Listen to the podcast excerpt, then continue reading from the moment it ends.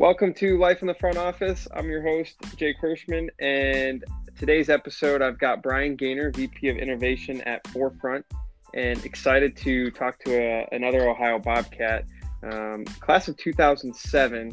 I was class of 2017, so not too far uh, behind. But Brian, I'm really excited to talk to you about kind of your your career path in the industry and, and the mark that you've already made, and, and excited to see where you go. But um, you know the role in which agencies play in the ecosystem i think for some they might be very uh, versed in it and for some may not know at all so let's cover that a little bit and uh, let's get going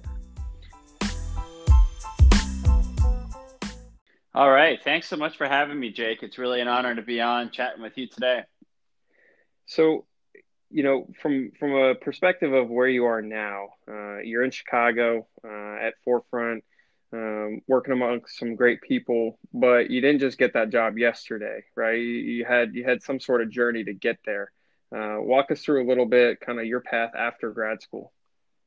Yeah, sure thing. So it's been an incredible journey the past 15 years. When I first um, realized I wanted to work in the sports business at the University of Florida. Um, I really focused on the team side um, and really helped out in the athletic department for a number of years and used that as a launching pad to um, get some internships in the NFL. And ultimately, my first job at a college was working for NFL Europe in Germany, um, which was a great experience being kind of a conduit for the teams overseas to let the NFL teams know how their players are doing. Um, but after returning back to the US and going to graduate school for two years, I realized I really wanted to um, build my career around uh, the art of sports marketing, helping big brands um, use sports entertainment as a vehicle to drive business. And so that led me to GMR Marketing for about nine years, um, where I had the great fortune of helping a number of big brands like Comcast or Hershey's or Visa or BP use sports to um, to drive their business. And um, after nine great years there, um, had the great fortune of um, joining the Forefront team. And um, I, what I loved about Forefront was I really trusted and believed in uh, Josh Kreitzler, Dan McGalla, Eric Fernandez, who are running the company. And uh, uh, Forefront, we had built our business around Blue Ocean. So advising teams and leagues internationally, advising teams and leagues around what's around the corner, how are they growing their business, how are they growing their fans, how are they driving revenue. So it's just been an awesome four and a half years at Forefront, and um, just part of the industry. I feel like I was almost destined to land in um, 15 years later. So one would probably ask you as they're listening to this, man, you went and lived in Europe for a little bit. Like, what was the difference between, you know, living in Europe and living in the States, but also working in sports at the same time? Great question. Um, I loved my experience working in Europe because it was an eye opener um, that the whole world doesn't view sports the same way we do. And so, even just seeing the way fans engage with NFL Europe, but their true passion was rooted in NFL stars of the 70s and 80s, for me, it was just an eye opening experience to realize. Um, you know, there's so many teams and leagues around the world that have the same problems and challenges that we do and that's what I love about working in sports like cricket uh, now, because you can take a lot of the great things you got to do working with the Chicago Bears or Chicago Cubs and help a, a, team or league in Australia or working in netball New Zealand. And so for me, it was just kind of a, an eye opening experience of um, there's just so many opportunities and so many great people uh, to work with around the world.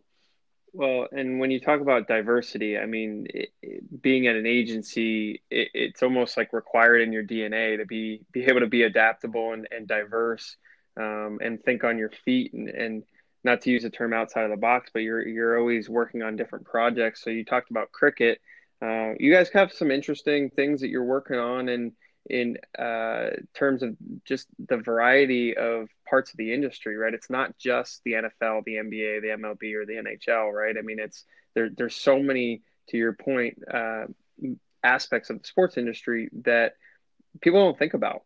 Um, so when G when you first got to GMR, like what was your experience uh, throughout the nine years as you kind of went on there uh, to learn more about all these different aspects of the industry, but then also the brands.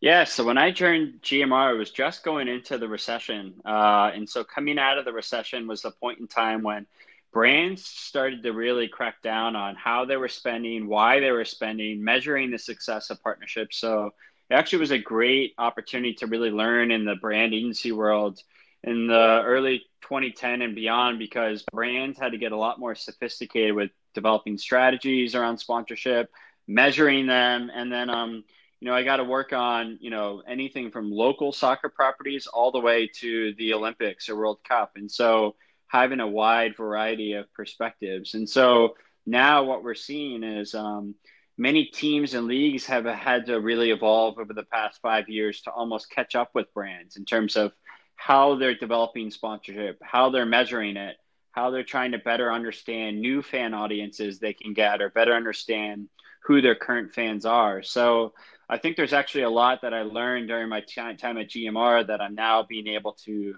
apply and share and teach a lot of teams and leagues about just being smarter about knowing who their fans are and developing kind of revenue strategies based on that. Yeah, we'll talk about uh, kind of what you guys are doing right now, and and then we'll also part two of this episode with Brian. We will then dive into kind of the current situation of COVID nineteen and uh, how his organization is trying to help teams and leagues, um, you know, navigate this situation. And it's interesting. You just talked about the 2008 recession when you joined, and how brands are starting to think about their their spending and their sponsorships. We're going to be in that same position, right? As some brands are really taking a hit. Um, some are obviously doing better than others, but there's going to be this probably reshift focus again, uh, just like you know you probably saw back in back in 08, 09. Um, so let's dive into kind of the agency world and uh, what you guys do at the core. You know, you talked about fan insights, fan engagement, um, different partnership activations. But what is what is the role of the agency and and one like yours play in the ecosystem of the sports industry? Yeah, great question. So I think to dumb it down, you know, 20 years ago, the Chicago Bears and many pro organizations really just saw themselves as a professional football team now when you see all the recent Forbes reports, you know, these teams have quickly evolved to become billion dollar companies that view themselves as much as a entertainment company that's got a global fan base as they do a traditional football team. And so that just creates a ton of opportunities for us to help teams and leagues around the world whose business has grown dramatically in the past five, ten years to help them not only solve new challenges that they have on their plate, but there's only so many hours in the day. And a lot of the teams and leagues that we work with you know we help them either with their number one or number two biggest challenge or number seven eight and nine on their list um, things that they just don't have time to get to. Uh, but we really believe kind of the two biggest areas of opportunity are on really the digital and analytics side so digital meaning helping teams and leagues better understand and um, monetize all their millions of fans around the world uh, when a lot of times they may focus the majority of their time and attention on either the teams coming to their games or the teams living in their market or maybe teams living nationally or fans living nationally. And then on the analytics side, just better understanding who their fans are and those potential fan audiences that they want to go attract, knowing how cluttered the US marketplace um, is. It's always identifying what's a new segment that I could present back to a partner um, and so um, I don't know, we're just living in such an exciting time in the sports and entertainment industry where there's a lot of new challenges and opportunities. And, um, and sometimes you just need someone to come in and help solve a problem that they've solved for a number of other organizations. As you're working with different teams, organizations, leagues, et cetera, different sports, um, I, I, would imagine the experience you can bring from what you learn, you know, working with cricket or working with a rugby team or working with you know, a, a minor league baseball team, all the different experiences can then help someone else who uh, maybe just doesn't think that way, like you mentioned in the beginning of the episode of, of working in NFL Europe and kind of how different countries um, entertain sports as uh, you know a little bit differently uh, depending on their culture. Um, what are some of the examples that uh, you know you can point to in which uh, you've been able to really take uh, something that you've learned from one of those experiences and what can we learn from from that as an industry on the outside of the agency side of things Yeah, one of my favorite examples uh, actually just took place yesterday. Um, we've had the great fortune of working with minor league baseball at the league level for the past seven plus years, and this year, kind of with the the COVID pandemic, uh, minor league baseball opening day couldn't take place, and so I had the great fortune working with the minor league baseball team where we reimagined opening day and created um, what we called was MILB at home opener. So we created essentially the first ever virtual opening day. So a lot of it is having a vision for how can we still bring this to, uh, platform to life, knowing it's key. It's a key moment in time for the fans, for the teams, for corporate partners. And we ended up putting together kind of an incredible day online, delivering nine hours of content um, or fun content, access, um, giveaways. And I think it was a great example of how we've taken working with other teams, creating new uh, moments in time, new inventory, and help minor league baseball just do something to capitalize on that that millions of fans were able to benefit from. So you talked about new inventory, different platforms. Obviously, there's a storytelling aspect to it. Um, what have you learned over the years from a partnership standpoint?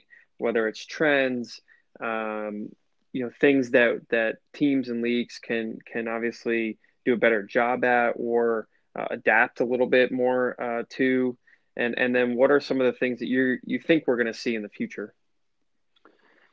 Yeah, great question. I would say brands that are looking to invest in partnerships are looking for something a, a, platform that's ownable that's something that ties back to their brand that aligns with their brand's mission vision values that delivers a specific fan audience and so Gone are the days where there's a lot of brands that are looking to just buy more stuff, go out and get more sponsorships.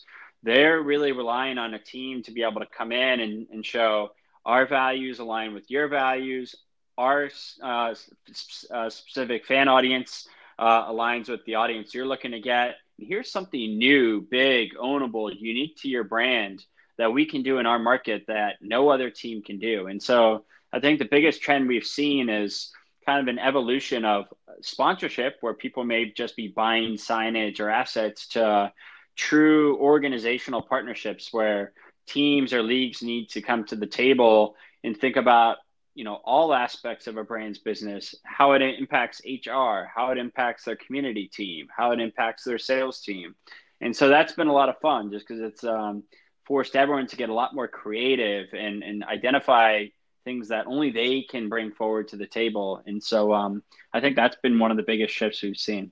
No, that's fantastic. And as we wrap wrap up uh, this part one of the episode, um, I'll ask you one question. In that, you know, you, you said you've been in the industry for 15 years now. Um, you know, plethora of experience on the agency side. If you were to go back to grad school and tell Brian Gaynor something uh, that you wish you knew about whether it's the agency side, uh, the industry as a whole, what what would that one thing be? Yeah, I think we really pride ourselves in just trying to be great people and work with great people and help them do great things and do the little things, the acts of kindness that people appreciate. And I think if I was back in grad school, just be that reminder of look less at what is the title, what's the company, and who are the great, amazing people out there that I want to go work for, and how do I just go make that happen? And what are little things I can do for them to separate myself? And uh, I think if you always just, I don't know, just focus on working with great people, some amazing things will happen. And and that's definitely kind of what I would do if I set out set out on this journey uh, again. Awesome. Well, Brian, uh, looking forward to part two here in, the episode of talking about uh, the current situation and how to help navigate it. Um, but thank you for your time on, on this first part and uh, looking forward to the next one. All right. Thanks so much, Jake.